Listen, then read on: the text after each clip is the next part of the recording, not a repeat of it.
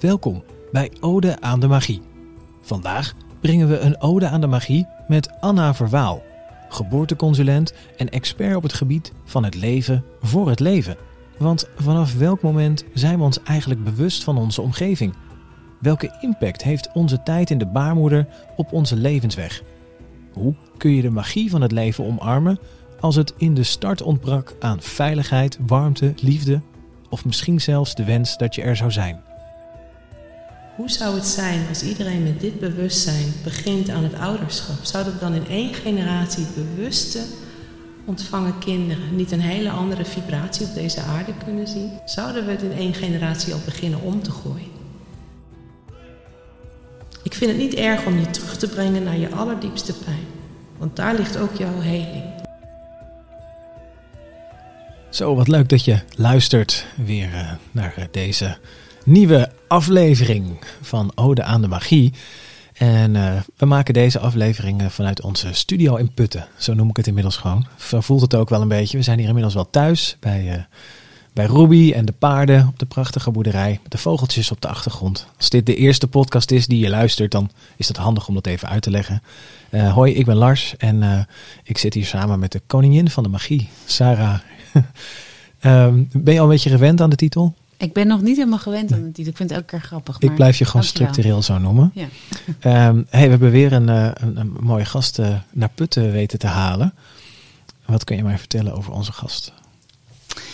Nou, ik ben heel erg vereerd dat Anna Verwaal hier is vandaag. Want ze reist veel en is overal. Dus ze heeft nu ook lang gereisd om hier te zijn vandaag met ons.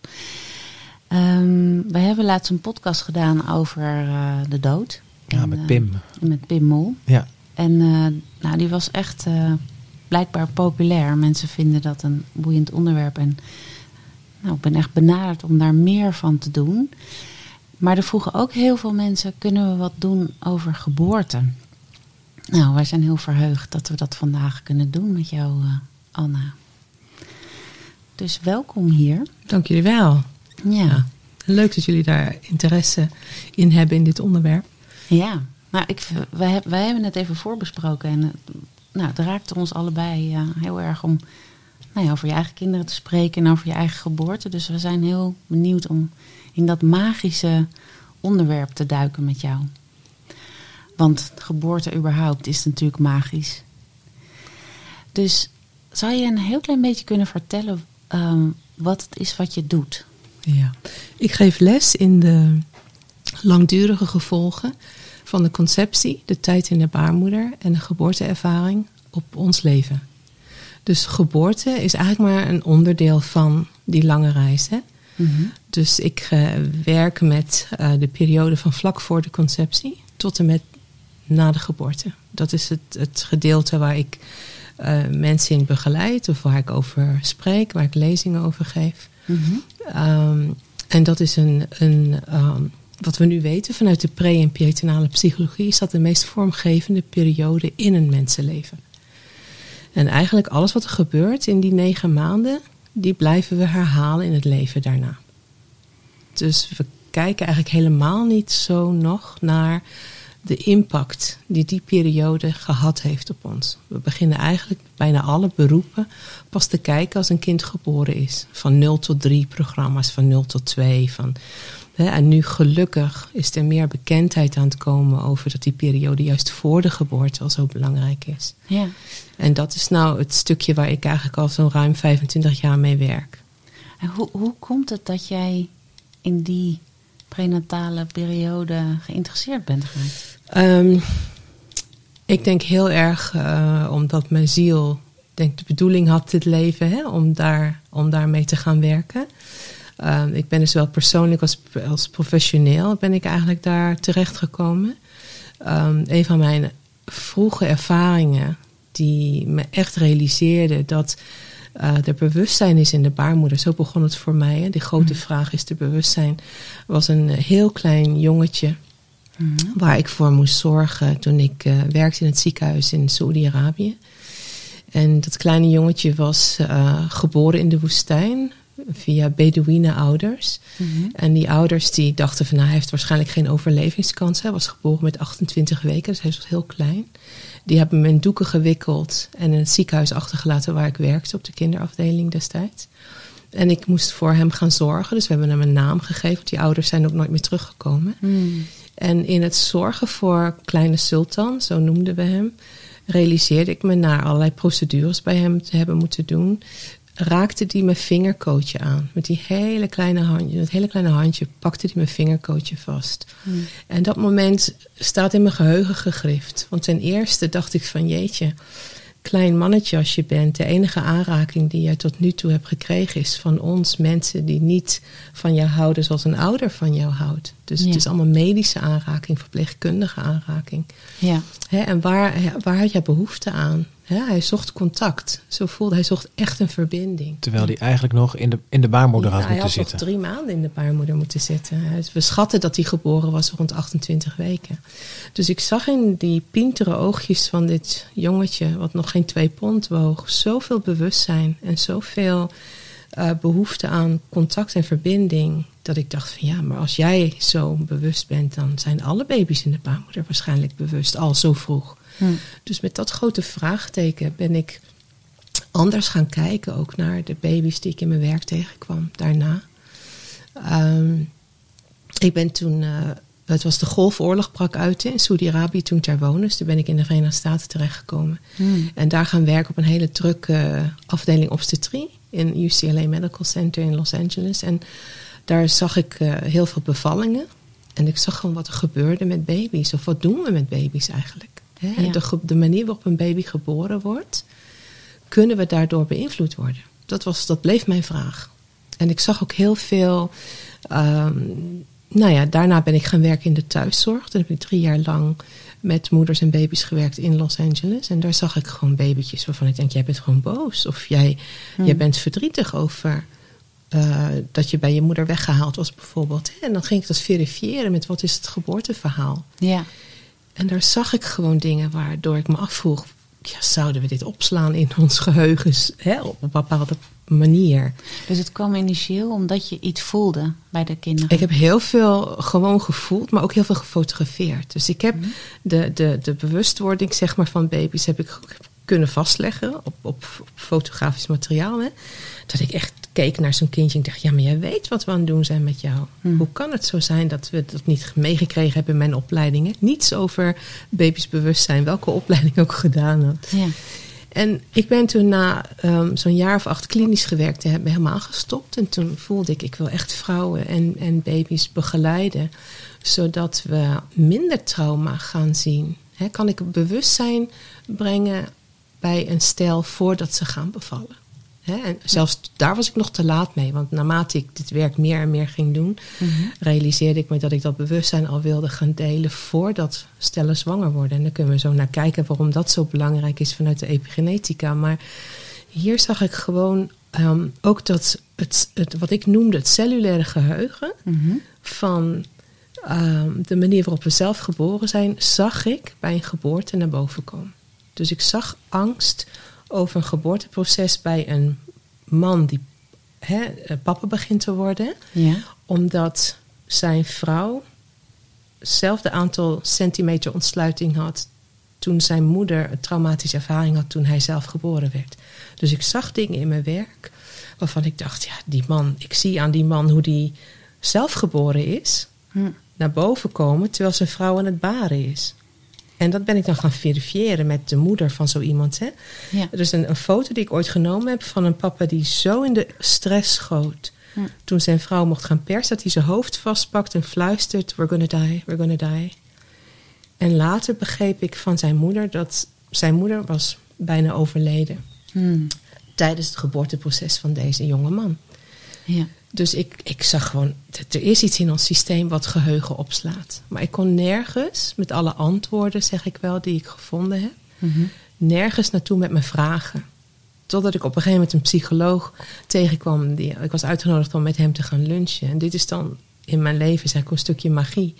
Want ik zei tegen het universum, als je me al die bevallingen laat zien en je laat me allemaal thema's zien dan moet je ook een antwoord kunnen geven aan waarom je dit laat zien aan mij. Ja. En dat was mijn vraag. Laat me zien waarom ik dit moet meemaken. En toen kreeg ik de uitnodiging om met die psycholoog te gaan praten. Mm-hmm. Of te gaan lunchen. En toen dacht ik, nou, een psycholoog, daar durf ik dan wel aan te vragen. Hè? Zou het zo kunnen zijn dat... En Engels, ik vroeg het in het Engels. Hè, babies remember their birth. En ik weet nog heel goed, ik had zo'n wit bord voor me op tafel staan. En hij loopt weg om... dacht ik, nou ja, omdat de vraag niet interessant was. Ik denk, oh shit Anna, wat een domme vraag heb je gesteld. Mm. En hij komt terug en op mijn bord legt hij een boek neer. En het heet letterlijk Babies Remember Birth. Hij had het boek net geschreven. Wauw. Nou, die magie, hè? Ja. Echt de antwoord op mijn vraag aan het universum kwam in de vorm van deze psycholoog. En dat was ook nog eens de founding father, noemen ze hem, van de Association of Pre- and Perinatal Psychology and Health. Hij was een van de grondleggers van de pre- en perinatale psychologie. Ja. Dus ik was ook niet zomaar naar een psycholoog geleid, zeg maar. Nee, dat was ook nog eens iemand die hier een expert in was. En aan hem vroeg ik die vraag. Dus ik ben toen al op jonge leeftijd lid geworden van de Association, van pre- en perinatale psychologie. Ja. En heb middels... Ja, wat ik met hem kon delen en de gesprekken en ook met de andere grondlegger was een psychiater, Thomas Verney uit Toronto, Canada. Mm-hmm. Ja, die heb ik leren kennen en die konden gewoon al mijn antwoorden konden ze verklaren wat ik gezien had. Ja, maar Anne, dat is ook zo. Mm-hmm. We hebben een imprint daarvan. En hoe werkt het dan? Dus ja, toen ben ik gewoon heel anders gaan kijken, ook naar leven, mijn eigen leven, maar ook voelen. Hoe kan je andere mensen alsnog bevrijden van de imprint waarmee ze geboren zijn door niet-wetende ouders die bagage in hun rugzak hebben gehangen van hun kinderen. Ja. Omdat we dat gewoon nog helemaal niet weten. De informatie waar ik les over geef is niet mainstream, laten we het zo noemen. Nee. Er zijn kleine pockets van bewustzijn, beginnen nu te komen, ook nu ik weer terug ben in Nederland. Ja. Er is interesse, maar het is nog helemaal niet algemeen bekend dat je dus beïnvloed wordt al voordat je voor het allereerst ademhaalt. En dat die invloed in je leven te zien blijft. Ja. Ik ben benieuwd, want ik hoor eigenlijk inderdaad die twee werelden. Dat is niet het goede woord, maar aan de ene kant dus ben je bezig met dat wat voor de geboorte plaatsvindt. En je hebt dat stuk voor erna, dus de heling. De heling. Ik ben zo benieuwd, waar is er het meeste... resonantie op. Ik kan me namelijk voorstellen, dus daar komt hij vandaan, vanuit de invulling. Van als jij zegt, wil je een hele gezonde baby? Nou, gezond eten en drinken voor de conceptie. Die had ik al een keer ergens gehoord. Mm-hmm. En dan hoor ik nu daarbij, ja, dan gaat het ook nog om hoe ziet het er dan uit als het kind in de baarmoeder is. Ik kan me nog voorstellen dat daar makkelijker resonantie op komt. Van, oh ja, we willen een gezond kind, dus we gaan volgens de magazine gaan we al die stapjes volgen. Op dat andere stuk, waar ik echt van zit te kijken, oh ja, wow, hoe groot die impact is. Het lijkt me lastiger om mensen daar bewust van te maken. Dus oké, ik heb dus blijkbaar dingen meegekregen van mijn... Die voelt al sneller, zeg maar, ver weg, out of this place of zo van... Nah, ik kan al wat voorbeelden geven misschien. Ja. Waardoor je daardoor ineens ziet van... oké, een voorbeeld. Als je kijkt naar alle verschillende manieren... waarop iemand heeft kunnen ontstaan.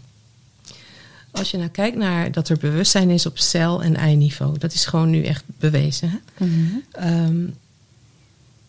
Kan je voorstellen dat een kindje wat verwekt wordt... middels een verkrachting... een hele andere imprint krijgt dan een kindje wat verwekt wordt. Met twee ouders die zich voorbereiden op een bewuste zwangerschap. Ja. En dat als jij in de baarmoeder zit van een moeder... die op het moment van conceptie daar geen consent voor gaf, dat niet wilde... angstig is dat de oogopslag van haar kind haar doet denken aan de man die haar zwanger gemaakt heeft. Mm-hmm. Hoe denk je dat dat een invloed heeft op het kind in de baarmoeder? Mm. Volgend voorbeeld. Je hebt een moeder die heeft een 3-jarig dochtertje en dat is heel erg ziek, terwijl ze zwanger is van jou. En alle tijd en aandacht gaat naar dat 3-jarige zieke meisje wat in het ziekenhuis ligt. En jij zit in de baarmoeder en er is weinig tijd en aandacht voor jou. Ja. Volgend voorbeeld. Je moeder is zwanger en haar moeder overlijdt. Dan heel kort ziekbed, heftig, kort, onverwachts, auto-ongeluk. En er is zo'n verdriet in jouw moeder, wat jou zo overspoelt. Het onderschat niet dat het via de navelstreng al die emoties en gevoelens binnenkomen bij een babytje in de baarmoeder. Hoe klein ook. Dan heb jij tijdens de zwangerschap van je moeder haar niet kunnen blij maken. Wat wij zien als patronen die uit zo'n imprint ontstaan, zijn dat het vaak mensen worden die de familie clown worden. Mm-hmm. Die altijd de behoefte voelen mensen blij te willen maken. Want het is nou net hetgene wat je niet hebt kunnen doen tijdens de zwangerschap van jezelf. Hè? Toen je moeder zwanger was van jou. En andersom, als je dan... want hier voel ik me misschien ook een beetje persoonlijk... ik was ook wel, denk ik, een grappenmaker. En dan als ik naar de reguliere psychologie zou gaan... zouden ze waarschijnlijk zeggen... dan komen ze misschien tot kindertijd uit. Ja, dat is nog niet bekend. Nee, maar zo... Het zou dus nog daarvoor... Ja. En, ik kan me voorstellen dat dan ook de reguliere psychologie of psychiatrie of zorg dus al snel een soort van handelingsverlegen zal zijn.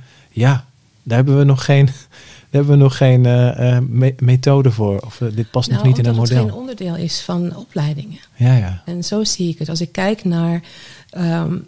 ik heb natuurlijk, misschien is dat ook belangrijk om te weten, 28 jaar in het buitenland gewerkt hiermee met deze informatie. Hè? Mm-hmm. En nu vrij recent weer teruggekomen naar Nederland. Dus als ik nou kijk naar de belangstelling voor de informatie bij de mensen in Nederland, waren dat in eerste instantie geboorteprofessionals. Hè? Want die vonden natuurlijk dat hele geboortestuk heel interessant. Hè? En doula's bijvoorbeeld, of de voetvrouwen of kraamzorg.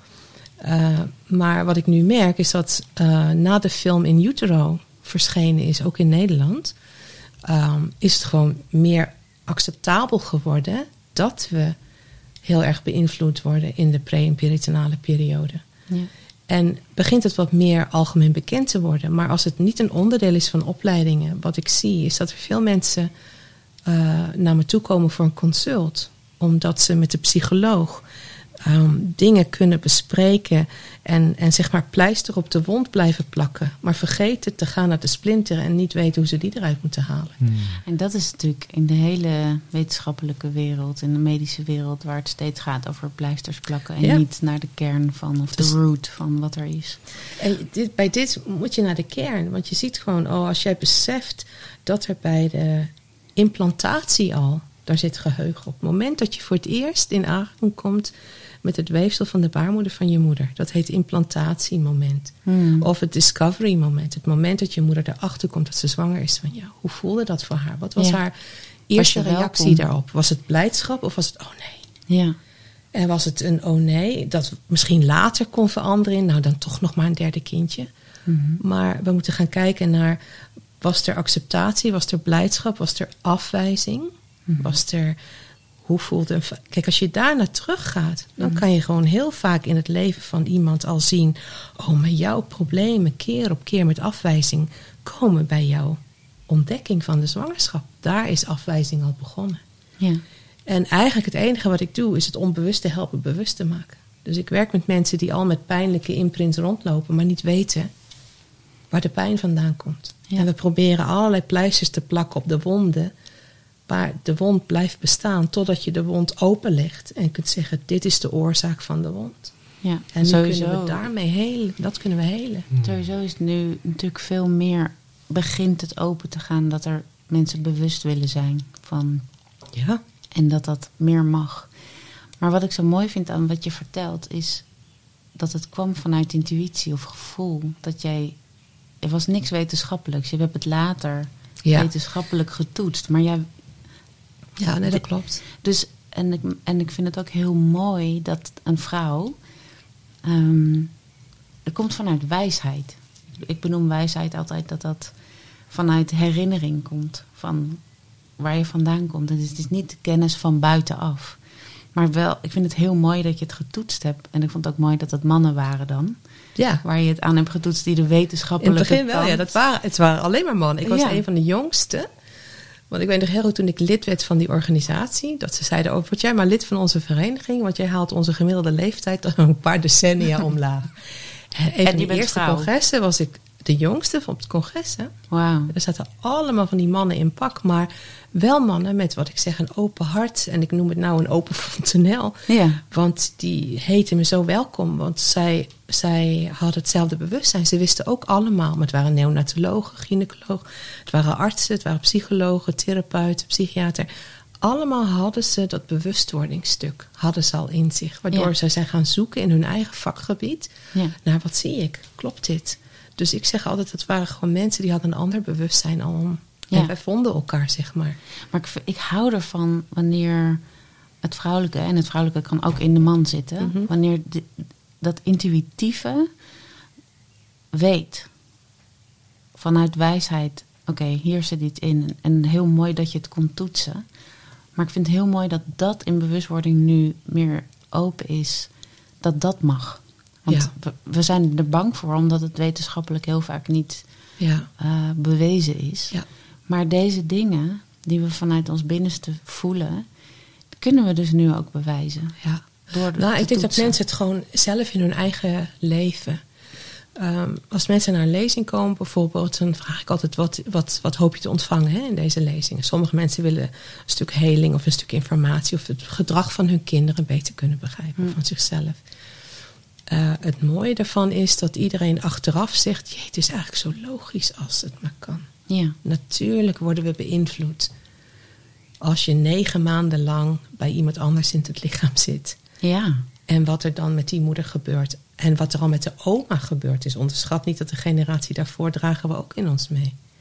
Ja, want we zitten al in het lichaam van onze moeder die in onze oma zit. Juist, als zeg maar reproductive cell... of als stemcel die jij nu gaat worden in dit leven...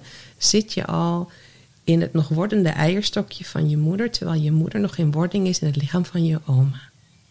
Dat is toch magisch? Dus ja, ik vind het daarom. De magie is dat ik zou willen dat iedereen het zou weten. Want wat zou je in 1 generatie bewustwording hierop kunnen teweegbrengen op aarde? Ja.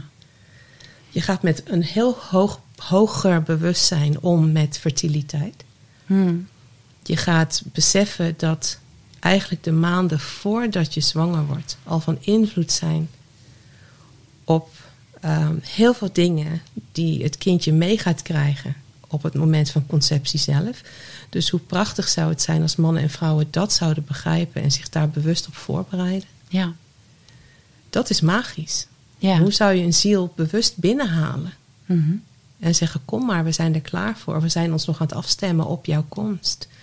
We gaan in elke rugzakje kijken wat voor bagage er nog hangt. Zodat we dat kunnen weghalen, opschonen, legen, lichter maken. Zodat als jij komt, je die belasting niet meekrijgt automatisch. Ja.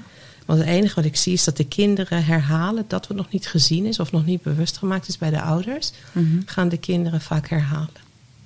Zelfs met geboren worden. Hoe een kindje geboren wordt is zo vaak te herleiden... hoe een mama of papa zelf geboren is. Ja.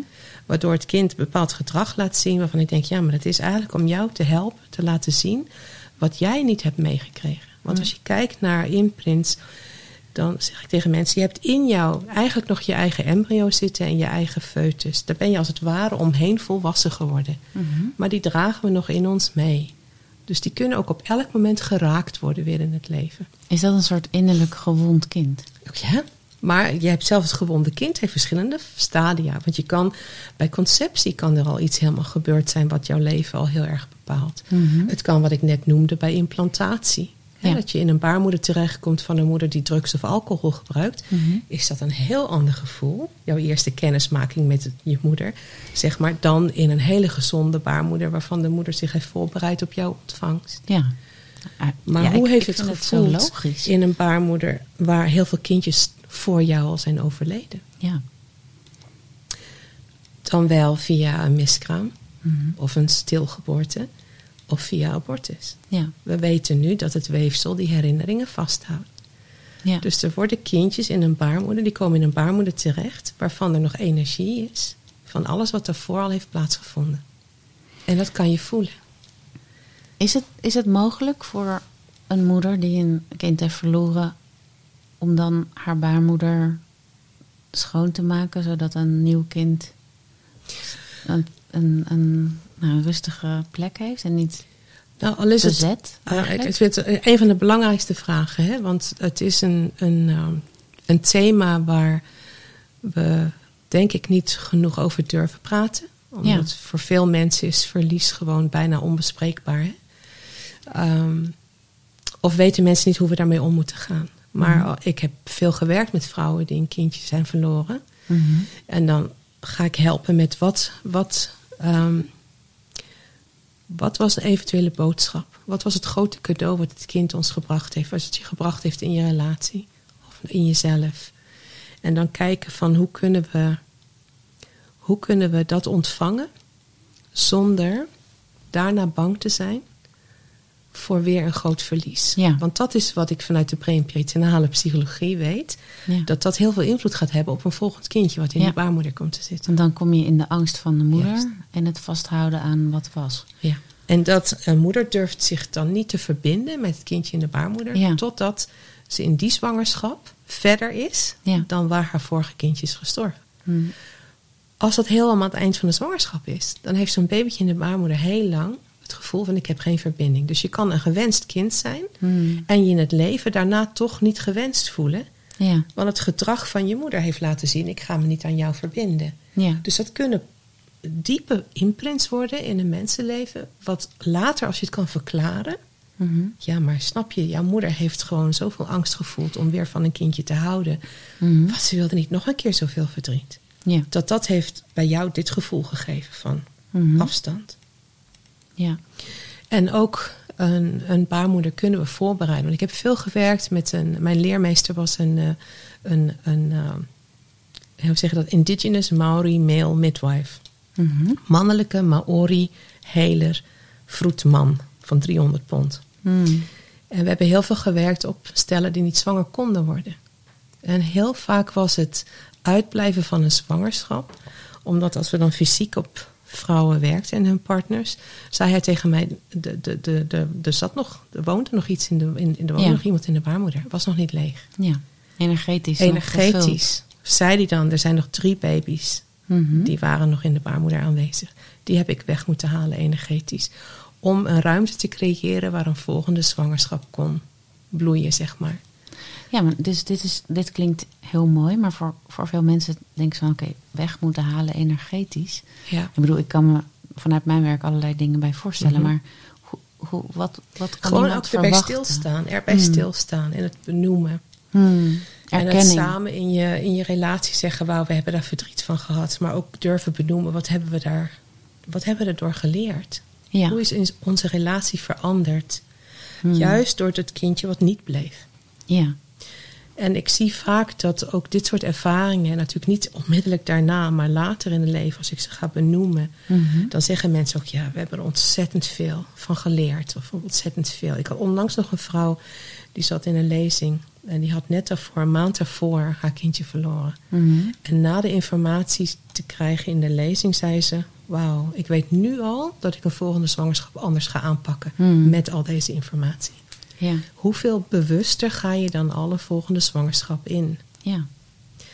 Soms is dat het enige wat een kindje doet. Is van, ik ga weer. Want papa en mama zijn nog niet helemaal waar ik dacht dat ze al waren. Ja. Laat ze nog maar even van het verdriet leren. Ja. En voelen hoe groot die kinderwens eigenlijk was. Ja. Zich daar misschien anders op voorbereiden. En wie weet, kom ik dan terug of stuur ik een ander? Ja. Want dan zijn ze meer klaar voor het ouderschap. Ja, op die manier kunnen we er ook naar kijken. Je moet gewoon uitzoomen van wat er gebeurt, doe ik wel eens. Ik kijk eerst door een nauw vizier en dan ga ik steeds verder terugkijken van, maar wat was de invloed hiervan? Ja. Op de relatiedynamiek, op het leven van. Want heel veel, dat verbaast mij ook, er zijn heel veel hele lieve stellen die heel graag een kindje willen en niet zwanger kunnen worden. En dat keer op keer op keer. En er zijn ook gezinnen vol violence en dingen. En die krijgen maar kind op kind. Dan denk ik, oh man. Hoe is het mogelijk? Hoe kan dat? Ja. Geen antwoord. Nou. Hoe kan dat? Dat is ook nog steeds mijn grote vraag. Ja. Hoe kan het bij ouders die het graag willen waar het niet mogelijk is? Wat ik wel kan zeggen is dat als we werkten op mensen, dat soms mijn leermeester zei, ik kon voelen, het is niet de bedoeling. Maar via het gemis van het niet een kind krijgen, komt er een heel andere carrière nog uit voort. Ja. Hè, ging er iets anders ontstaan? Wat, ja, misschien, ik kan niet zeggen kunnen vergelijken met het is alsof je een kind hebt. Dat is natuurlijk niet zo. Nee. Maar dat was wel het pad van de ziel. Mm-hmm. Soms is kinderloosheid brengt je op het pad van de ziel. En soms brengt kinderen hebben, waar het niet altijd gaat zoals je gedacht had dat het gaat, brengt je op het pad van de ziel. Ja. Of brengt een hele vroeggeboorte je op het pad van de ziel. Want nu moet je ineens met een kindje wat heel vroeg geboren wordt, heel anders naar je ouderschap kijken. Mm-hmm. Want het kindje leert jou op een hele andere laag veel meer fine-tunen, veel meer aanvoelen. Wat heeft het kindje nodig? Ja. Wat we ook niet meekrijgen als je ontslagen wordt met een vroeggeboren kindje. Ja, we kijken wel fysiek naar wat er aan de hand is, maar niet emotioneel en niet relationeel. Niet op andere manieren. Hè? Wat heeft zo'n kindje nodig om af te stemmen? Dus dan zie ik gewoon dat de kinderen volledig het pad van de ouders beïnvloeden. Ja. Doordat het niet gegaan is zoals je had gehoopt dat het was gegaan. Ja. Yeah. En dat zeg ik wel eens, what doesn't come to us through consciousness comes to us as fate. En dat is dan ons lot. Hè? En ons lot hoeft niet altijd negatief te zijn. Dat lot kan ook iets heel moois brengen. Ja, nou ja, dat is de reden dat we over magie spreken.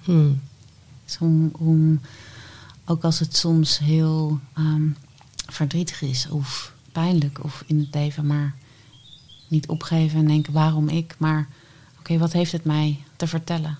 Wat kan ik hieruit halen? Hoe kan ik hieruit groeien? Ik heb zelf met mijn partner Sven een boekje geschreven en dat heet Voor Alles Dankbaar. En dat hebben we geschreven omdat we heel vroeg in de zwangerschap een meisje zijn verloren. Ze heet Raven. En daar hebben we door dankbaarheid en door ceremonie te doen in de woestijn in Amerika echt kunnen voelen hoe we afscheid hebben kunnen nemen. Maar ook hoe we dankbaarheid hebben kunnen inzetten om te voelen wat ze ons wel heeft gebracht. Mm-hmm. Wat ze... ze inspireert me nog elke dag. Ja. Ja, en soms denk ik, dan zijn de kinderen niet aan deze kant van de veil, maar aan de andere kant. Ja. Maar ze blijven je kind. En ze blijven een invloed hebben op je leven. Ja. Maar als ik het niet had besproken en weg had gelaten, dat zien we ook heel veel in ons werk. Als mensen... als een kind verloren en we praten er niet meer over, dan blijft dat op de achtergrond een heel groot iets. Totdat ze daarin helen. En we hebben daar heel veel last van in generaties nu. Omdat als moeders een kind verloren. En ik heb ook natuurlijk in Nederland gewerkt in het ziekenhuis. Hè? Mm-hmm. En als dat dan gebeurde, dan dachten we nog van het is beter als een moeder het kindje niet ziet. Ja. Dus die werden onmiddellijk weggehaald. Ja. En we weten nu dat als je geen hallo kan zeggen, kan je nooit gedag zeggen. Nee. Je moet gewoon op een bepaalde manier dat die mogelijkheid krijgen. Ja, daar moet erkenning op komen. Maar wat ik daar dan lastig in vind, want ik ken dat verhaal ook van dichtbij, zeg maar. Maar als het dan in zo'n vroege stadium is. Ik hoor jou eigenlijk zeggen dat vanaf dat er iets gaat groeien. Of eigenlijk conceptie. Nog ja, precies. Maar daarvoor is al impact. Dan heb je conceptie. Maar dan, dat is misschien, heeft het nog niet echt een vorm waar je afscheid van kan nemen of zo. Dus het is niet... Nee, als er nog niet een lichaam is, bedoel je. Ja, maar het kan wel al een vrucht zijn die al dan niet vanzelf, dat vroeger wordt afgebroken. Of, maar voor mij heeft het heel erg geholpen, want wij hadden ook geen lichaam. Maar we hebben heel bewust haar een naam gegeven. Ja. En een geboortemoment. En afscheid genomen door echt met elkaar daar ceremonieel iets in te doen. Om er een ritueel van te maken. Als je niet letterlijk het kind kan vasthouden. Mm-hmm, mm-hmm. Ik heb wel het gevoel dat ik haar helemaal heb kunnen vasthouden. Mm-hmm. Ja. Ja, en dan dus heb kunnen loslaten. Dus heb je en als ik dit met terugwerkende kracht hoor, denk ik, ik had dat bewustzijn helemaal niet op dat moment. Het was meer het proces. Het was bijna, dat vind ik spijtig om ook zo te zeggen, dat je bijna meer het proces van mijn ex-partner op dat moment. Mm-hmm. Of nee, nu. Omdat ik als man sowieso, het is helemaal een soort van in mijn hoofd zat en niet, ik maakte het ook niet fysiek mee. Mm. En ik heb het dus, als ik het nu zo hoor, denk ik, oh, maar wacht, het heeft wel degelijk een impact, ook op mij. Dat is eigenlijk nog werk wat er ligt om iets mee te doen. Ja, meer bewustwording ook op deze hele vroege thema's, denk ik. Ja.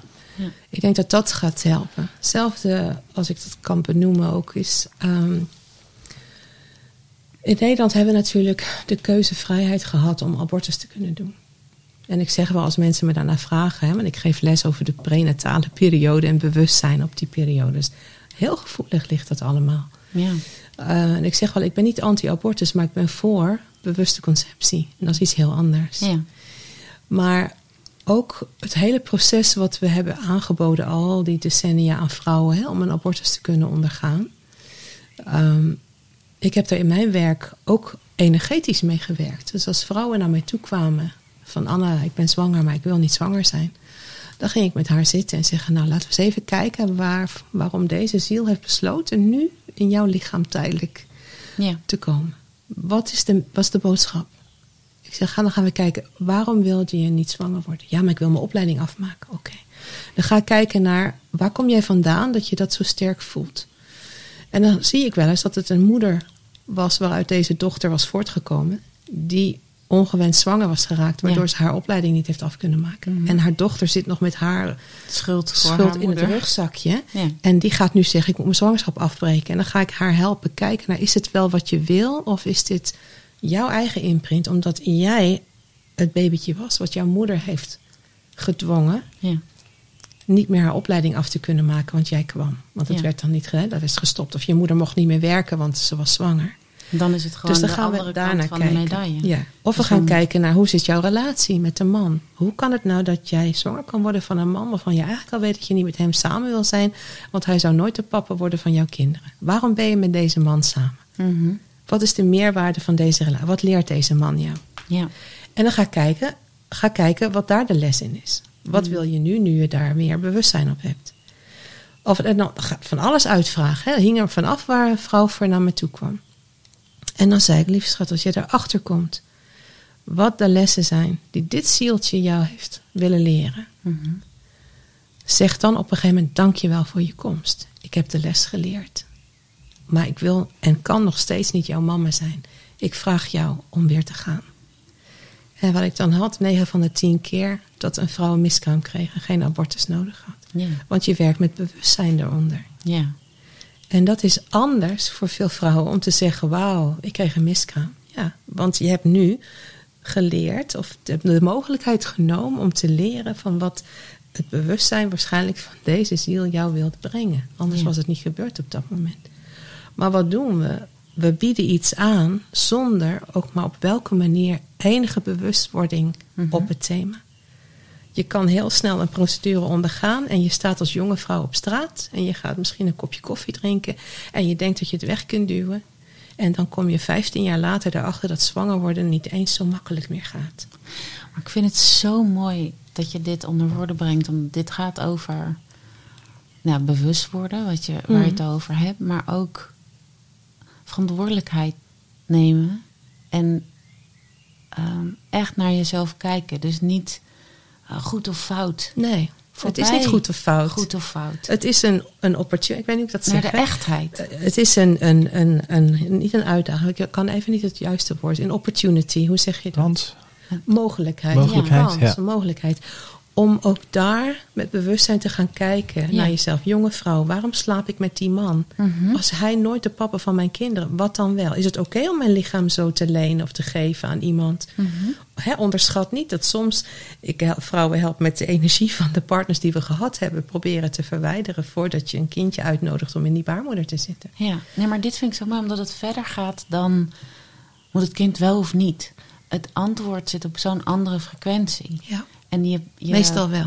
Ja, maar je geeft mensen de kans om überhaupt te leren op die manier te kijken. Ja, en ook om daarna alsnog, als voorbereiding op een volgende zwangerschap waarvan je weet, ik wil nu wel mama worden. Mm-hmm. Dan kan je zeggen, lief kind, wat dan in de baarmoeder zit.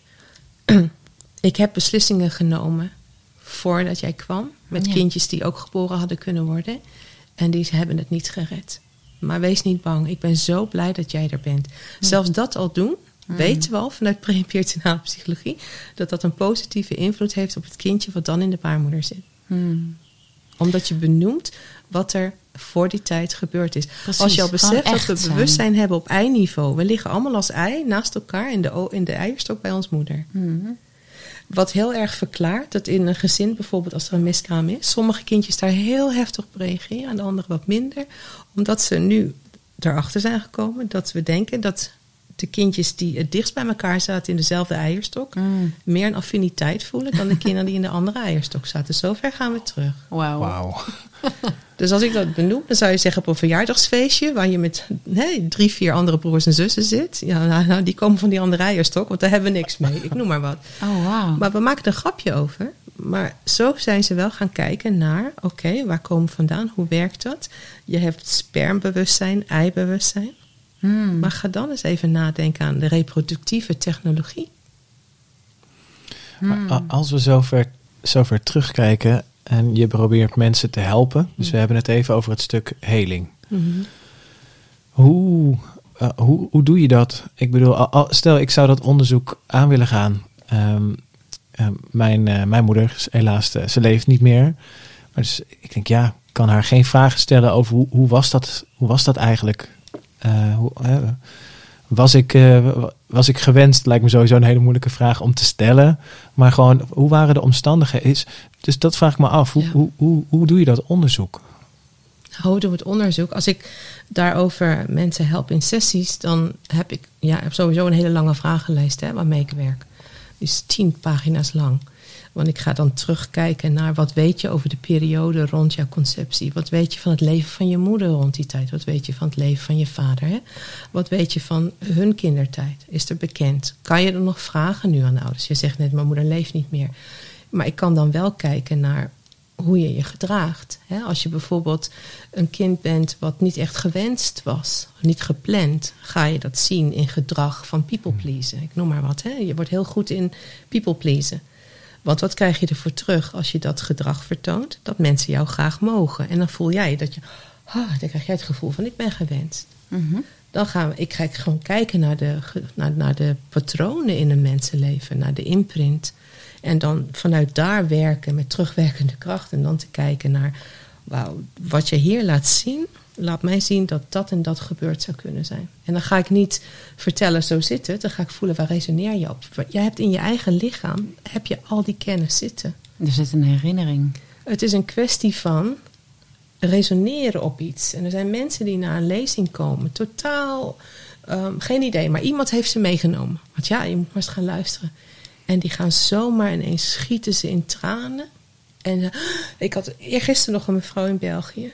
Die had ineens moeite met ademhalen. En ik zag aan de manier waarop ze ademhaalde... die moet geïntubeerd geweest zijn. Mm. Die moet een slangetje in haar keel gehad hebben... waarbij dat slangetje voorbij de stembanden gaat.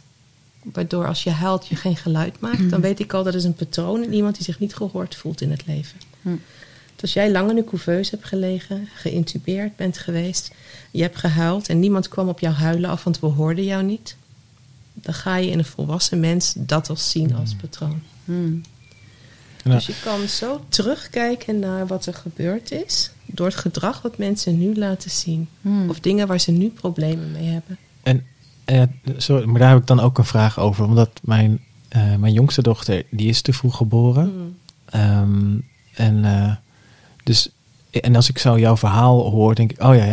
dat zijn alle omstandigheden zijn er naar... opdat dat een probleem kan zijn voor haar... Ja. Ik wil niet problemen erbij denken, maar gewoon als ik me realiseer... dat is misschien voor in de Ode aan de Magie, kan dat wel, dat voorbeeld.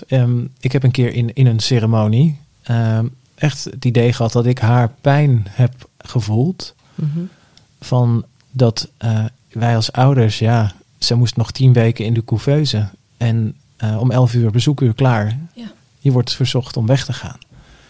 En dat ik echt toen een keer zo voelde dat helemaal hier, joh. Zo van dan blijft. Daar zijn zonnevlecht. Ja. Of hartstreek. Ja, hier zo. Ja. Ik voelde zo. Oh jeetje, hoe zou ik dat? Ik kon ervaren hoe dat voor mij geweest zou zijn als ik.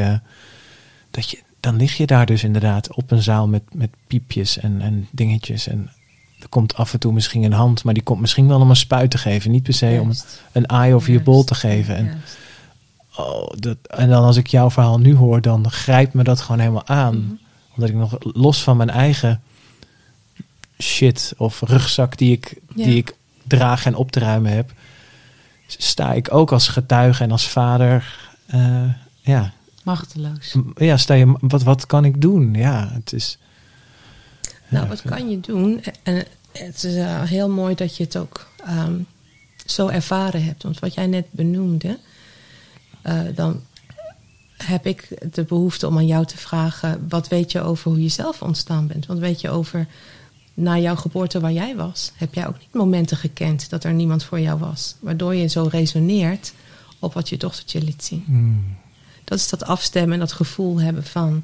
heb je zelf ergens in een kamertje in een ziekenhuis gelegen en je moest dan zoveel uur wachten voordat je weer even naar mama gebracht kon worden voor borstvoeding. Hè? Ik noem maar wat. Ja, nee, precies dat. Of leeft het van jouw ouders nog in jou door? Ja. En was het het verhaal van jouw moeder of jouw vader wat nu zo bewust wordt door het verhaal van je dochter? Maar ik kan je wel vertellen vanuit al het onderzoek wat ze daarna gedaan hebben. En wat we dan pre- en perinataal onderzoek noemen. Prenataal is alles van conceptie tot geboorte. Perinataal, de geboorteervaring. En postnataal heeft jouw dochtertje veel meegekregen. Postnataal, na de geboorte. Want als ze heel klein geboren is en ze heeft weken in de couveuse gelegen. 10 weken. Moet je voorstellen wat kindjes die 10 weken in de couveuse liggen meemaken. En dat beseffen we ons niet. Maar dat zijn alle geluiden die je altijd hoort, continu. Toen ik nog op zo'n afdeling werkte, hebben we het over bijna 30 jaar geleden. Was het licht dag en nacht aan. We hoorden alleen maar alarmpjes en tuters en bellen afgaan. Niet alleen onze eigen hartslagje, als het even niet goed sloeg, ging alarm. Ja. Maar van alle buurkindjes in de couveuses. Ik werd er al overprikkeld van als je daar was. Zeg maar, hoe denk je dat het voor kindjes is? Dat worden later ook kinderen die ongelooflijk kalm en zo lijken. Hè? Omdat ze gewoon helemaal moeten overleven. Ze hebben de omgeving moeten overleven. Hmm. Maar het zijn ook kindjes die iedere keer als ze aangeraakt worden, ze aanraakten voor iets pijnlijks, iets onverwachts of iets intensiefs. Dus je gaat aanraking vergelijken met, dat voelt niet goed. Je krijgt continu zo'n reactie daarop.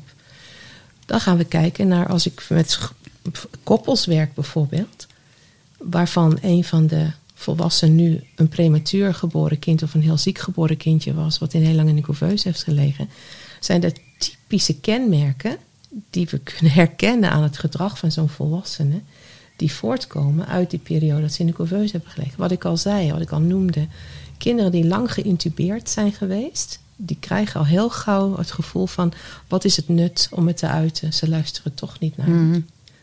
En als je dat als ouder al meekrijgt, als jouw dochtertje met ontslag was gegaan, hè, en ze hadden tegen jou gezegd, nou, papa, ga er straks op letten dat als jouw dochtertje zich uit, dat je er dan goed aankijkt, oogcontact maakt, zegt, ik hoor wat je zegt, lieverd. Ik hoor wat je zegt. Ik snap nog niet precies wat je bedoelt met jou, wat je zegt, want je huilt. Dat is jouw taal op dit moment nog. Maar ik ga kijken wat ik voor jou kan doen om te leren begrijpen wat jij mij probeert te zeggen. Wat je doet is je speelt in op haar behoeften. Maar wat we zien bij volwassenen die dat niet gehad hebben, is heel veel volwassenen die zich niet eens meer uiten.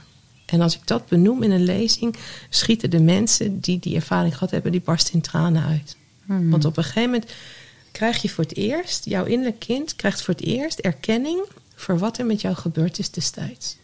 Ja, het gaat allemaal over erkenning. Het is echt erkenning voor wat, maar ook begrijpen met aanraking. Worden we heel gevoelig voor knuffelen of kunnen we het absoluut niet waarderen? Kom niet aan de voeten van een volwassen man als er elke paar uur bloed geprikt moest worden uit het hieltje omdat het kindje geel zag. Dan kan je zeggen, mijn man heeft zulke gevoelige voeten. En dan denk ik, heeft hij geel gezien als babytje? Ja. Ik zeg, dan hebben we over elke paar uur bloed moeten prikken. Geen wonder dat je niet aan zijn voeten mag komen nu. Want de herinnering van die momenten, dat het niet zo goed voelde als we aan die voeten moesten zitten, leeft nog in ons. Mm. En waar is dan de heling? En ik realiseer me hoor dat dit is maatwerk, dit is maar... Ja. Neem dan het voorbeeld van de man met de voeten. Ik noem maar wat, als dat dus een probleem is. Bewustwording erop. Is de bewustwording al de inzet van de heling? Ja, absoluut de inzet, want daar begint het mee. Daarna moet je gaan kijken naar wat heeft deze persoon nodig. Als je een babytje bent wat met 25 weken geboren is, ja, dan ga je misschien veel meer nodig hebben dan als je maar een week in de couveuse hebt gelegen. En dat wil niet zeggen dat als je een week in de couveuse hebt gelegen dat het niet ongelooflijk impactvol geweest is op je leven. Maar je moet echt gaan kijken per individu. Hoe heeft deze periode jou beïnvloed? En als ik daar dan misschien een voorbeeld over kan geven, is als ik kijk naar relatiedynamieken. Mm-hmm. Als je eens wist hoe vaak pre- en perinatale thema's in een relatie voor de problemen zorgen. Mm. Terwijl jouw partner eigenlijk jou spiegelt voor wat jij nog te leren hebt. Hè? Een wond die nog niet geneest. Een wond die nog niet bewust geworden is. Hè? Ik heb wel een keer een sessie gedaan op een stel wat uit elkaar dan al was gegaan. Terwijl ze 36 weken zwanger waren. Hmm. En hij niet met haar meer kon leven. Omdat ze zo'n control freak was. Zo noemde hij haar. Maar toen we erachter kwamen dat zij met 28 weken was geboren, als heel klein babytje ruim 4 maanden in het ziekenhuis heeft gelegen. Haar ouders in die tijd nauwelijks heeft gezien, want ze werd ook nog eens met een helikopter naar een andere plaats gebracht voor hele kleine babytjes, omdat het ziekenhuis waar zij lag een bacterie was uitgebroken, wat maakt het onveilig voor haar daar. En je hebt dan een kindje wat altijd allerlei procedures heeft moeten ondergaan. En je bent in een relatie met een man wiens moeder voor deze man een kindje was verloren. Waarvan de gynaecoloog zei, word maar weer snel zwanger, want dan vergeet je het zo snel mogelijk. Oh ja. En dan een vrouw hebt die dan 9 maanden zwanger is, maar geen enkele verbinding heeft kunnen maken met de baby in de baarmoeder, want ze is nog aan het rouwen en de schok van wat haar is overkomen. En dan heb je een vrouw die die man kwalijk neemt dat hij nooit zijn hand op haar buik heeft kunnen leggen om contact te maken met hun kind. Maar dat wist hij niet. Want dat heeft hij zelf nooit meegekregen. Hmm. Dus soms is het in relaties dat ik laat zien, maar zo ben jij ontstaan.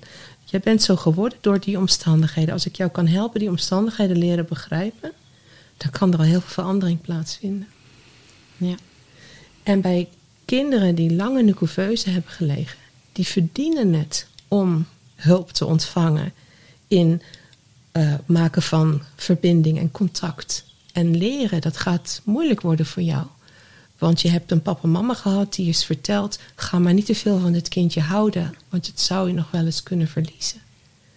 Maar als we nu weten dat een kindje dat voelt en meekrijgt, dan zouden we dat ook anders kunnen doen. Dus al die medische adviezen zijn allemaal om te vermijden dat je pijn krijgt. Ga maar niet houden van een kind. Want nou, ik denk dat het uit onwetendheid is. Het is niet eens vermijden van pijn, maar het is goed bedoeld. Dit is natuurlijk goed bedoeld. Absoluut. Alleen maar het is wel, dan heb je geen pijn. Nee. Alleen je hebt wel pijn. Maar dus als je kan beter volhouden van en dan deal with the pain. Maar als je dan gaat kijken naar de geschiedenis, ook in Nederland, dat tot in de eind 80e jaren baby's geopereerd werden zonder anesthesie.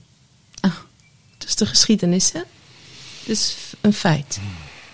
Dus kan je dan begrijpen hoeveel pijn er nu zit in volwassen ouders van een kindje wat nu prematuur geboren wordt, die nu pas in hun kind zien wat hun kindje moet doormaken. Mm-hmm.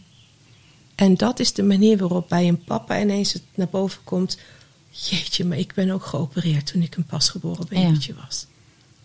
En we weten nu dat dat gedaan werd nog onder de veronderstelling dat baby's hun zenuwstelsel nog niet helemaal af was en dat een babytje geen pijn kon voelen. Ja. Totdat er bekend werd, misschien voelen ze het wel, maar dan onthouden ze het niet. Oh ja. En toen kwamen de pre- en perinatale researchers en die hebben gezegd, nee, ze hebben het niet alleen gevoeld, ze hebben het ook onthouden. Ja. En dat zit zo diep weggedrukt. Als het niet in de mind is onthouden, is het in het lichaam houdt het vast. En wanneer komt dat naar boven? Als dan uit dit echtpaar een babytje geboren wordt, wat even in de neonatal intensive care unit moet liggen. Ja. En er worden procedures gedaan met je kind, dan voelt het in elke cel van jouw lichaam onveilig. Want je weet wat dat kind meemaakt nu. Ja. Want die herinnering komt ineens, zonder dat je erom vraagt. Cellulair geheugen komt het naar boven. En dat is dat ik zeg tegen mensen ook, ik vind het niet erg om je terug te brengen naar je allerdiepste pijn. Want daar ligt ook jouw heling. Ja. Want datgene wat nog niet bewust is, daar word je door geleefd. Mm-hmm. Datgene wat we bewust gemaakt hebben, daar kan je mee leren leven. Mm-hmm. En dan kunnen we manieren vinden om te helen. Ja, het is dat het verschil. Als je het wegduwt, dan wordt het lijden. Juist. Omdat het niet mag. Maar als je naar de pijn toe kan, dan kan je helen. Ja. En er zijn nu zoveel verschillende manieren ook waarop we opstellingen werken. Mm-hmm. Ik hoor heel veel van mensen. Hè? Want wat een andere groep van lijden is de kindjes die niet alleen hebben gezeten in een baarmoeder, maar ze hadden een tweeling. Mm. Waarvan in het eerste trimester de tweeling is overleden. En ouders die nooit geweten hebben wat voor verlies een kind heeft geleden. Maar de herinneringen zijn wel bij dat kind. Ja. Nu dat we echo's hebben, kunnen we het zien. Kijk, er waren 2 vruchtzakjes. Ja. Mm-hmm. Dus nu vertellen we het. Nu zijn we er ook meer bekend mee geworden inmiddels. Ja. Maar ik heb heel veel volwassen mensen die dat niet wisten, maar die alle kenmerken laten zien van dit hebben meegemaakt. Ja. En dan zie ik vaak dat bij hen een zwangerschap eindigt in zo'n verhaal. Ja. Waardoor dan de kinderen laten zien, papa en mama, een van jullie had dit ook meegemaakt. Ik kom als ziel even laten zien wat er bij jullie nog in je rugzak zit. Ja. Wat geheeld wenst te worden. Ook op die manier kijken naar wat gebeurt er. En was er een bedoeling? Dat is de magie waar ik naar kijk. Was er een bedoeling? Ja. Dat het kindje zo is gekomen. Was er iets wat geheeld wenste te worden in de hele familielijn? Mm-hmm. Is hier er altijd die bedoeling? Of die... Ah, dat vind ik zo'n mooie vraag. Voor mijzelf zeg ik ja. Ik denk dat er altijd iets is, hoe moeilijk dan ook. Dat ik achteraf denk, ik zie nu dat een ziel misschien voor een bepaald scenario gekozen heeft. Om wat ze ermee willen te werkstellen of wat ze ermee willen doen. En ook daar wel heel voorzichtig naar kijken. Maar ik kan voor mezelf zeggen ja. Maar dat is aan ieder, denk ik. Hè? Er zijn ook mensen die zich een slachtoffer voelen van omstandigheden. En dat op zich een hele leven zo zullen voelen. Ja. Op een gegeven moment heb ik gezegd, ik kan mijn ouders... Er zit een vervaldatum aan hoe lang ik mijn ouders de schuld mag geven... van wat er met mij fout gegaan is. Snap je wat ik bedoel? Nou, zolang je je ouders schuldig maakt, ben je slachtoffer. Dan ben je. En op een gegeven moment, dat werkt gewoon niet. Je moet zeggen van, dit waren de omstandigheden, klaar. Ja, en wat ga ik er nu mee doen? Precies. Was er een bedoeling voor alles wat ik heb meegemaakt? Was dat de bedoeling waarom ik nu het werk doe wat ik doe bijvoorbeeld? Of vraag het maar bij jezelf. Ja. Maar... Om nog een keer op jouw vraag in te gaan... als je een kindje hebt gehad wat zo lang in de couveuse heeft gelegen... is niets meer helend dan alsnog nu tegen dat meisje te kunnen zeggen... wat vond papa het verschrikkelijk om jou daarachter te moeten laten... als het bezoekuur voorbij was. Ja. Dat voelde zo onnatuurlijk. Alles in mij wilde dat je met ons mee naar huis ging. Maar je was te klein, te ziek of te zwak om met ons naar huis te mogen. Je moest daar blijven om groter te worden. Maar het is zo niet wat wij wilden... dat alsnog nu kunnen vertellen aan zo'n kindje... voelt voor zo'n klein mensje dan... en zelfs een volwassene... voel je... een stukje... oké.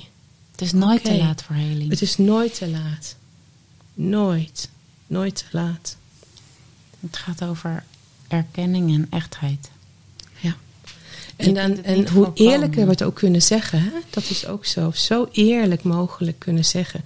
Lieve schat, op het moment dat ik zwanger werd van jou... was het een grote nee. Mm-hmm. Echt, het spijt me. En weet je waarom het een nee was? Ik was doodmoe van de andere 2 kinderen. Jouw papa had geen werk. We maakten ons zorgen om de financiën. Mm-hmm. En het was niet dat we jou niet wilden... maar het moment was niet goed. Ja. Ik heb soms met mensen dat ik dat in gesprek benoem... dat ik zeg, maar liefheid... Als je nou een paar jaar later was gekomen, was de situatie dan geweest? Ik zeg, zie je wel dat het gewoon de timing was... die jou nou het gevoel geeft wat je een ongewenst kind was. Maar het waren de omstandigheden die jouw ouders op dat moment zo deden voelen. En dus op het moment dat je daar zelf mee oké bent, dan kun je dat delen. Ja. Dus je kan op elk moment tegen je dochter zeggen... Lars, dat... Ja, en hoeveel verdriet je er ook van had. Ja. Dat je dat zo moest doen. En ook nu zeggen, wauw, ik heb nu... ik weet nog wel dat ik een keer bij een ander interview moest doen. Dat was de cameraman. Was heel ernstig prematuur geboren zelf. En ik wist niks van zijn geschiedenis. Maar ik zag, denk, hij activeert helemaal. Dat ik ook gewoon ben gaan praten, zodat hij voelde, oh, dat kan alsnog, kan ik nu... Nu snap ik mijn gedrag. Of nu snap ik met de reacties waarop ik mensen van me wegduw. Nu snap ik waarom ik nog steeds voel dat ik glas om me heen heb. Dat zijn de ervaringen van volwassenen vaak. Je voelt alsof je nog steeds gescheiden wordt door een onzichtbare muur. Die tussen jou en de rest van de wereld staat. Waardoor als je het meest getroost wordt, trek je vaak het meeste terug. Als we dat begrijpen van het gedrag van die kinderen, dan kunnen we juist als ze zich terugtrekken zeggen, en je mag ook om hulp vragen nu. Ik ga gewoon naast je zitten. Ja. Wat kan ik nu voor jou betekenen? Want je hebt altijd je teruggetrokken in die couveuse, dat is veilig. Maar je zit niet meer in de couveuse nu. Nee. Je leeft nu in de wereld. Hoe kunnen we je nu ondersteunen? Dat alleen al bevragen met hoe kunnen we je helpen of foto's laten zien. Een heel simpel voorbeeld is als je met je tweeling... Ik heb het een keer gehad dat ik het vliegtuig stapte. En een moeder met een tweeling en een vader zitten naast me. En die tweeling zet het op een krijsen. En dan heb je zo als moeder dat je je dan ontzettend trots voelt. Hè, voor iedereen die achter je zit. Mm-hmm. En ik keek naar die twee kindjes en ik zeg... Ach, ik zeg, zijn ze heel klein toen ze geboren waren? Waren ze prematuur? Ja, ik zeg ook. Ik zeg, weet je wat ik denk te voelen bij jouw kindjes? Ik zeg, moet je om je heen kijken. Hoe denk je dat die raampjes eruit zien? Voor kindjes die wekenlang in de couveuse hebben gelegen. En daar was ook nog zo'n vlucht waar de lampjes een beetje blauwig waren. Zo'n Virgin Atlantic, die hadden van dat hele mooie verlichting in die vliegtuigen. Ik zeg, voor die kindjes is het een activatie. Die stappen weer een couveuse in. Ja. En die schrikken zich rot, want nu weten ze niet wat er gaat komen. Mm. Ze weten wel dat je op vakantie gaat naar het strand. Maar nu in dit vliegtuig voelt het als een couveuse waar geen ontsnappen is. Ja. Vandaar dat ze nu het zo op een krijsje zetten. Ik zag gewoon de activatie toen die kindjes om zich heen keken. Als we dat en toen weten, daar erkenning op kwam. Als de moeder erkenning brengt daarop, dan kunnen de kinderen daar dan in ontspannen? Nou, op dat moment, ze waren nog klein, hè? Dus het is heel moeilijk om het dan aan kinderen uit te leggen. Maar wat ik leerde over mij... Maar meer energetisch. Ik geloof erin dat als er erkenning komt, ook al is het energetisch. Dat als een mama al zegt, want er gaat niks gebeuren, we gaan zitten, er komt niemand aan jou, je krijgt alleen maar een drankje... kan helpen, absoluut. Mm-hmm. Maar nog beter was geweest... als die kindjes ontslagen worden uit het ziekenhuis... verplegend personeel van het ziekenhuis... of iemand die erin opgeleid is... in pre- en perinatale imprint... had kunnen zeggen tegen die ouders... er zijn momenten dat kinderen reageren... Ja. Of activeren op bepaalde dingen. Mm-hmm. Dat kunnen we proberen te voorkomen. Want voordat je met die kindjes het vliegtuig instapt... laat je vliegtuig zien, hoe ziet het eruit? Ja, ja. En dan ga je laten zien in de couveuse... en dan laat je zien, nee, dat paarse licht van die blauwe lamp... waar je onder gelegen hebt, waardoor je elke paar uur geprikt werd... heeft niets te maken met als we in het vliegtuig stappen... we gaan naar Benidorm, dus noem maar wat. Ja. Dus ik zie gewoon veel meer dat we dingen kunnen voorkomen... activaties kunnen voorkomen... door er al veel eerder bewustzijn naartoe te brengen. Ja, en dat ontbreekt nog in onze wereld. Ja. Want in iedereen moet je nagaan. In iedereen zit een conceptieverhaal. Mm-hmm. Een ontdekkingsverhaal. Mm. Een implantatiegeheugen. Ja. En daar zit een 9 maanden zwangerschap. 7 maanden als je vroeger geboren wordt. Of 42 weken kan ook. Een beetje nog even 2 weken langer.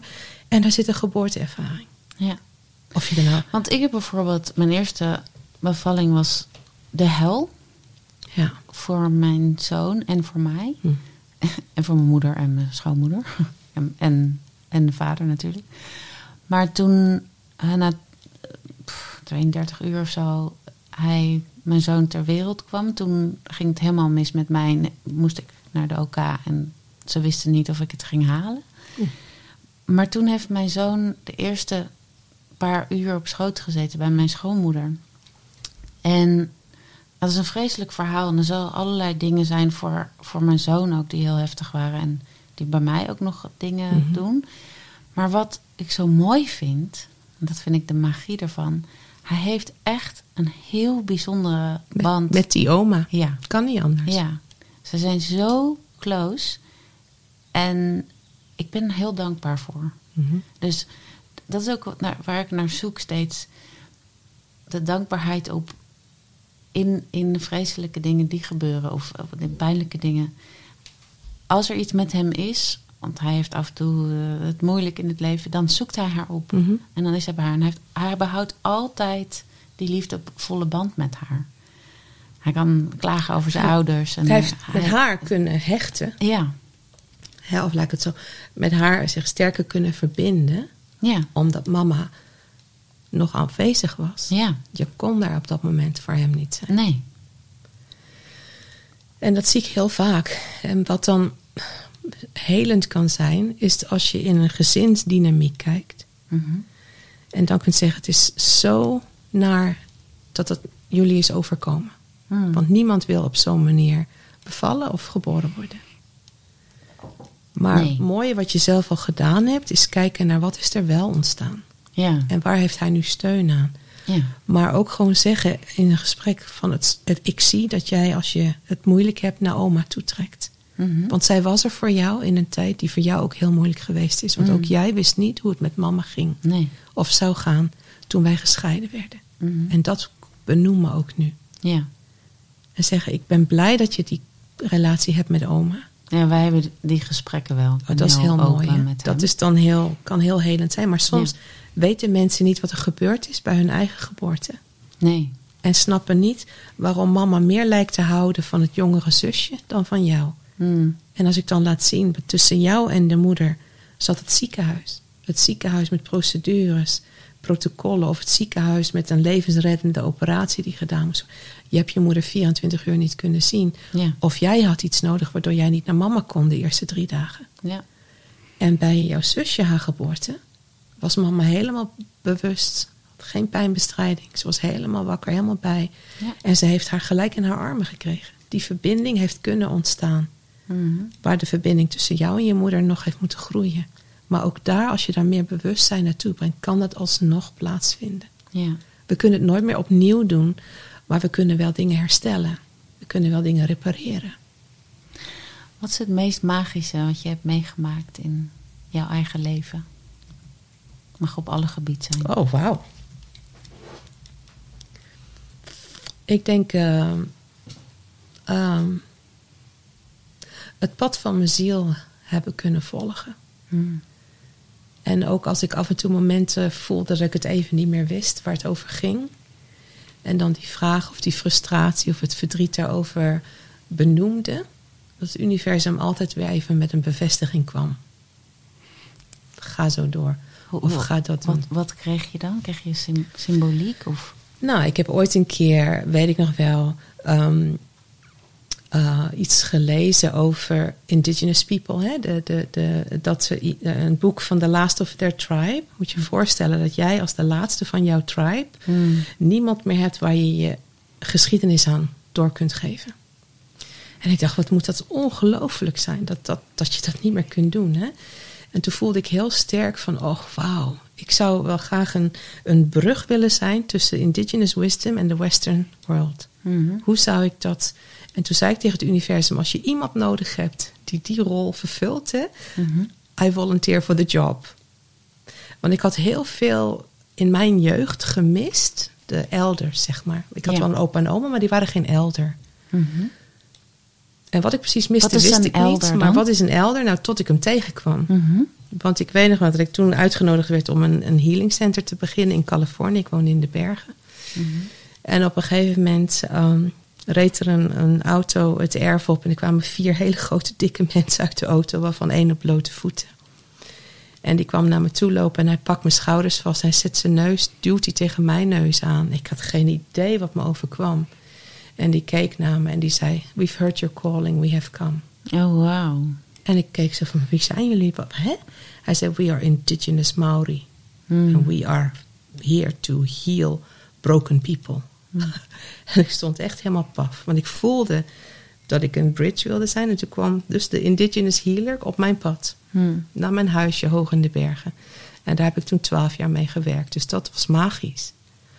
Yeah. Ja, en dat soort momenten, die hebben mijn leven het meest bepaald. En ook het meest, zeg maar, weer een andere kant uit laten gaan, snap je? Maar je was bereid te luisteren naar de magie? Heb ik altijd gedaan, van jongs af aan. Ja. Er was nooit een periode in je leven dat je dat niet deed? Ja, en dan ga je de verkeerde kant op. Ja? Want dan wijk je van het pad van de ziel. En dan komen er hele herinneringen, hè, om je weer terug te brengen op het pad, hè. Ik weet nog wel dat ik een keer echt met verdriet zat. Want het was zo'n grote, nou niet een opdracht, kan ik het niet noemen. Maar dat ik dacht van, hoe kunnen we in godsnaam bereiken wat ik zou willen bereiken in de wereld? Dat iedereen begrijpt dat er bewustzijn is.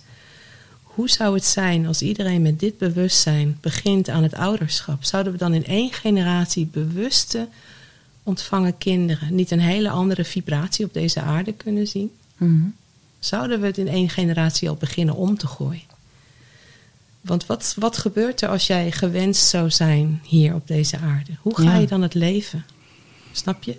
Dan hoef je niet een half leven te gebruiken om alles uit te zoeken wat er niet vanzelfsprekend is. Dat moet je allemaal nog gaan zoeken. Het lijkt net of je dan maar de helft gedownload krijgt. En de andere helft moet je gaan zoeken. Poetin, Adolf Hitler, Saddam Hussein, als die gewenst waren, als ze liefde hadden gekregen. We hebben onderzoek naar gedaan in de associatie. Om te kijken naar het pre-perinatale invloeden op de levens van die mensen. Hmm. En dat is ongelooflijk. Dus dat was ook zo, dat ik dacht, als we dat zouden... Maar dat was zo'n grote taak, dat ik zat echt een keer huilend op de bank. Van Anne, dat ga je nooit redden. Want we hebben veel meer mensen nodig die hand in hand gaan staan. En met bewustzijn de aarde omringen en zeggen, kom maar zielen, kom maar. Hè, we willen jullie niet een half leven geven om jezelf te vinden. Hè? Dat hebben we toch allemaal moeten doen. Mm-hmm. Onze generatie. Hoe zou het zijn als zij al helemaal weten, dit is ons pad. En vanaf de eerste stap. Je bent welkom. Paf, kan je het gaan lopen. Wat zou dat zijn? Nou, dat was mijn missie.